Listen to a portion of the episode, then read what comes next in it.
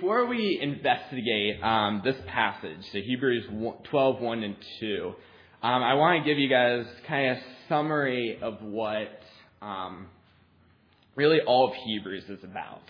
Um, so back when so I graduated from Liberty about a year ago, and it was nearby the Blue Ridge Mountains of Virginia, beautiful area, beautiful mountains, and there's um, one hike that I loved going on with other college friends um, called Sharp Top and it was a beautiful mountain. You could see at the top, you could see beautiful views of like 300 degree views everywhere. It was just a uh, really awesome experience and a lot of fun. And I went on that hike a few times with friends. And um, but one thing that is interesting about when you're hiking up a mountain is that you kind of see little mini views sort of through the trees, or maybe like a little mini outlook, but you don't really get the full um, picture of where you are until you're at the top of the mountain. And so that's why I think, um, just kind of reading over Hebrews, that's why I really think um, kind of the summary of what Hebrews is about is that um, Christ, through the writer of Hebrews, is showing um, that there are lots of um, pictures of Christ in um, the Old Testament, for example. So we see um, you know, you have, you know, Abel who died for his faith. He was killed by his brother Cain. You have Abraham. You have David. You have all these um, men who lived um, who lived the life of faith, and you have all these examples who are ultimately examples of Christ. And then you also have all the um, sacrifices, all the ceremonies of the Old Testament. That was all pointing to the ultimate atonement, the ultimate sacrifice, which we find ultimately in Christ.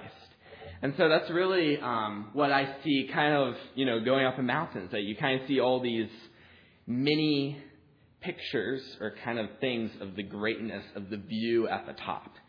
Um, and so, um, two points about just Hebrews to just kind of keep in mind when we come to different passages in Hebrews is that first of all, in all of Hebrews, we need to understand that its goal is to point you to Christ. It's a very um, Christocentric. It's centered on Christ and what He has done for us. Um, and so we see so many examples of that. I mean, you go straight into Hebrews 1 and just, it doesn't even have a introduction. I don't know if you are familiar with Paul's letters, that he kind of does a very formal introduction. But with Hebrews, it goes straight into the theology of who Christ is, that he is sovereign, that he is preeminent, that he is the ultimate being. And so it's very, it's a little bit shocking um, also. But I think one example that's probably one of the more, um, the more significant examples of Christ is a man named Melchizedek um, which we see in Hebrews 7. Um, and Melchizedek is a great example, probably a more, even more poignant example of Christ, um, because there are some interesting things about him. Is that he's not very well known in Scripture, so there's only really two um, verses about Melchizedek in all of the Bible, other than Hebrews. And that's, if you want to look it up later on, um, it's Genesis 14, 17 through 20 and then also Psalms 110:4. And Melchizedek, um, the interesting thing about him is that he's the only that I know of, um, the only figure in the Bible that's specifically a king and a prophet. And another aspect that we see in Hebrews is ultimately um, the priesthood of Christ, and also that he is a he's our prophet and he's our king and he's our priest. And so Melchizedek, kind of being that figure, the only, there's a lot of figures in the Bible like David, who's a picture of Christ as a king. Um, but Melchizedek is unique because he's um, intentionally in Scripture, he's the prophet and the king, um, which is fascinating. And he's also the king of Salem, which is also Jerusalem. And Salem actually means peace. So there's another parallel that's almost um, Melchizedek is the king of peace or Salem. And so we see that. That kind of ties into Christ with being the Prince of Peace. Um, And so not only do we see pictures of Christ in Hebrews, throughout all of Hebrews, it's all focused on Christ, but we also see, we really get some pastoral tastes of Hebrews also. Um, Hebrews has many, pretty much all the common verses, which we're actually going to be exploring one of them um, this afternoon. Um, but it really talks about encouraging um, those who are um, the readers of Hebrews to not um, drift away from the faith. And so we see examples of that. So I'm going to really quickly go through a couple examples of um, Hebrews. So I'll just read a couple verses. You don't have to turn to them. Um, but Hebrews 2:1 says, "Therefore we must pay much closer attention to what we have heard, lest we drift away from it." And then Hebrews 12, 3:12 says, Take care, brothers, lest there be any of you an evil, unbelieving heart, leading you to fall away from the living God. And then also Hebrews 10, 19 to 20 says, Since we have confidence to enter the holy places by the blood of Jesus, by the new and living way that he has opened for us through the curtain, that is, through his flesh, since we have a great priest over the house of God, let us draw near with a true heart and full assurance of our faith. And so I think that that's kind of two aspects that we need to have kind of in our minds when we're reading Hebrews, when we're looking at this passage that we'll be going to, that we need to understand that it's focused on Christ. And on the other side that we have, there's many exhortations for us as believers to stay close to Christ and to pursue Christ in our daily lives and not drift away from Him. And I think that this really has, this is why Hebrews is just a wonderful book, um, because it really is calling us to really cling to Christ ultimately.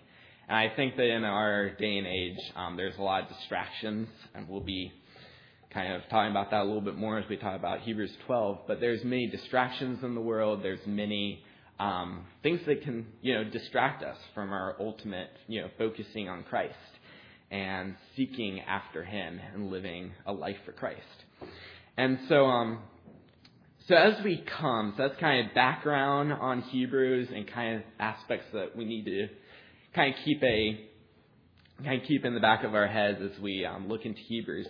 But two points as we come specifically to Hebrews 12, 1 through 2. Um, so two points that I want to emphasize is um, running the race and then also the second point is the goal of the race. So what's the purpose of the race? What's at the end? What's our goal? Um, and so first point that we'll be looking into is running the race. Um, so I think the one thing that um, we need to understand is also the context of Hebrews 12. Um, I'm sure that you are, many of you are familiar with Hebrews 11, which is what is known as the Hall of Faith talking about all these Old Testament characters, and we kind of mentioned it before. Um, and just the wonderful lives that they lived for Christ, how they ran the race. And then we come to um, Hebrews 12, and we see that truly, you know, this is that Hebrews 12 is ultimately really a summary of all these believers. Um, and so it's really, I think it's encouraging, and I think the writer of Hebrews was encouraging us as Christians that all these men and women have gone before us, and they have lived the life for Christ. Um, even though, you know, you can think of David who had um, sin with Bathsheba, and he had a lot of challenges and struggles and temptations and fell in those temptations. But yet, the Lord preserved him, and he will preserve us. Um, and so, um, so yeah, so it's just really important to understand that Christ is um, faithful, faithful in our lives, even in this challenging race that we are in as believers. Um, John Owen actually has a really good um, quote that summarizes this. Um, so all the saints of the Old Testament, as it were, stand looking on us in our striving, encouraging us unto our duty and ready to testify unto our success with their applauses. They are placed about us unto this end. We are encompassed with them. And so I think that that's really a beautiful picture is that um, we are running the race along with all the believers that have gone before us. And it's really just a beautiful testimony of God's faithfulness. Um, and I think this has come really personally for me. Um, so my grandfather has been a really big impact on me. Um, and actually, when I was younger, I just wanted to be in the ministry because he was min- he was a minister and a missionary in India and all that.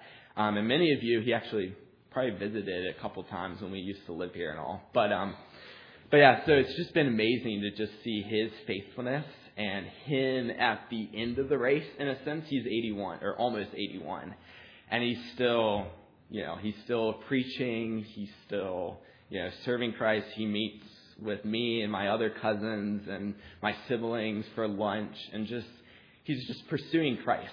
Um, and living the race well all the way to the end as you know he's still healthy which is wonderful um, and so it's just a beautiful testimony and i think it's healthy for us to not only think of those that are past um, but also think of those that are further along in the race than we are um, and that's how for me my grandfather and my even my dad and other people in my life um, also and so um, I think another aspect that we need to understand about this race, and I think is really important, um, is the idea that this race for Christ is not is ultimately a marathon and not sprint.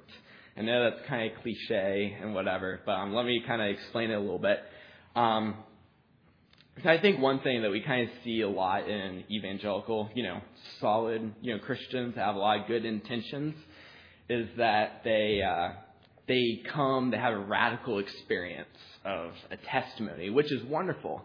But then, you know, once they get into just you know life, into that race of life as a in the Christian life, they kind of get a little bit you know uncertain about their faith. They're kind of become less interested in maybe the church and things like that. And so we need to understand that the Christian life is not easy. It's not going to be always those high moments, those high spiritual moments. Those moments are wonderful. We should just relish in them. But we should also understand that this is a marathon. Um, as we become more like Christ, it's a process of you know sanctification, being more holy, more like Christ. Um, and there's so my um, my cousin. So I have a cousin up in Pennsylvania, and he's a uh, cross country runner, and he's very athletic, and I enjoy sports, but I'm not. I've never done any professional or college sports. Um, but he's a cross country runner, and it's just amazing seeing his endurance and his training and his, you know, he doesn't, you know, he always wakes up really early in the morning and walk, runs like eight miles at like six o'clock in the morning, and that's not me, probably not most of us. Um, so it's just amazing though to just see his endurance in the race for Christ or for the race and his racing, but it's also a picture um, ultimately for us too to um, that it's hard work, you know, living for Christ, especially in a hostile um, hostile world, and also you know we get struggle with our own hearts too. Um, so it's just a aspect that we need to understand that the race we need to be disciplined for the race, and a lot of that is ultimately the church. Um, that's why we have the body of Christ to help us and encourage us in that race that we are on. Um, so we have running the race and the struggle that it can be, and also the highlights that has too. It's just you know um, becoming more like Christ. But we also see, and this is really where um, really the book of Hebrews is really trying to pivot our attention to is ultimately the goal of the race. Where, what's our goal? Where are we trying to get to in um, the race for Christ? And um, and I think one one aspect um, is that we need to understand that there's um, in this passage. Well, let me just read verses one and two to just refresh. Um, so therefore, since we are surrounded by so great a cloud of witnesses let us also lay aside every weight and sin which clings to us so closely. Let us run with endurance the race set, set before us, looking to Jesus, the founder and perfecter of our faith, who for the joy that was set before him endured the cross, despising the shame, and is seated at the right hand of the throne of God. So I think um, that little phrase, um, let us lay aside every weight and sin which clings so closely. I think there's two aspects of it, is that we have hindrances in our walk, and then we also have, um, we also have sins that also weigh us down. And um, I think that one thing we need to be aware of, and a little bit of application in our daily lives, is that there's some things that are hindrances. They may not be outright sins, but there's kind of like these um, very much wisdom issues that we need to understand as believers. Um, and I think a lot of that could be maybe, um, you know, like excess entertainment or not meditating on the word as much, or even just even just seemingly mundane things like being sleepy Sunday morning and not being alert for Sunday worship. You know, just things like that that aren't necessarily um, sins, but there's things that we need to be aware of as believers. And we need to understand there may be some hindrances in that race for Christ. And then I think there's another aspect of it, is that they are also those outright sins. Um, and I think a very clear example that we mentioned before is um, David's sin with Bathsheba, which is um, sin we need to understand that it doesn't just slow us down, it also tears us down. It makes us fall on the race and get hurt, you know. Um, and so it's much more, we need to be aware of that also. And we need to kill sin and we need to flee away from it, as many passages in Scripture talks about. And so, um, but yeah, so I think that's two aspects that Hebrews really emphasizes um, is those hindrances to our faith, and those are wisdom issues that we as believers just need to figure out what our hindrances, but also understand our sins that we may have and come to Christ in those sins and in those um, hindrances in our lives. Um, so yeah, so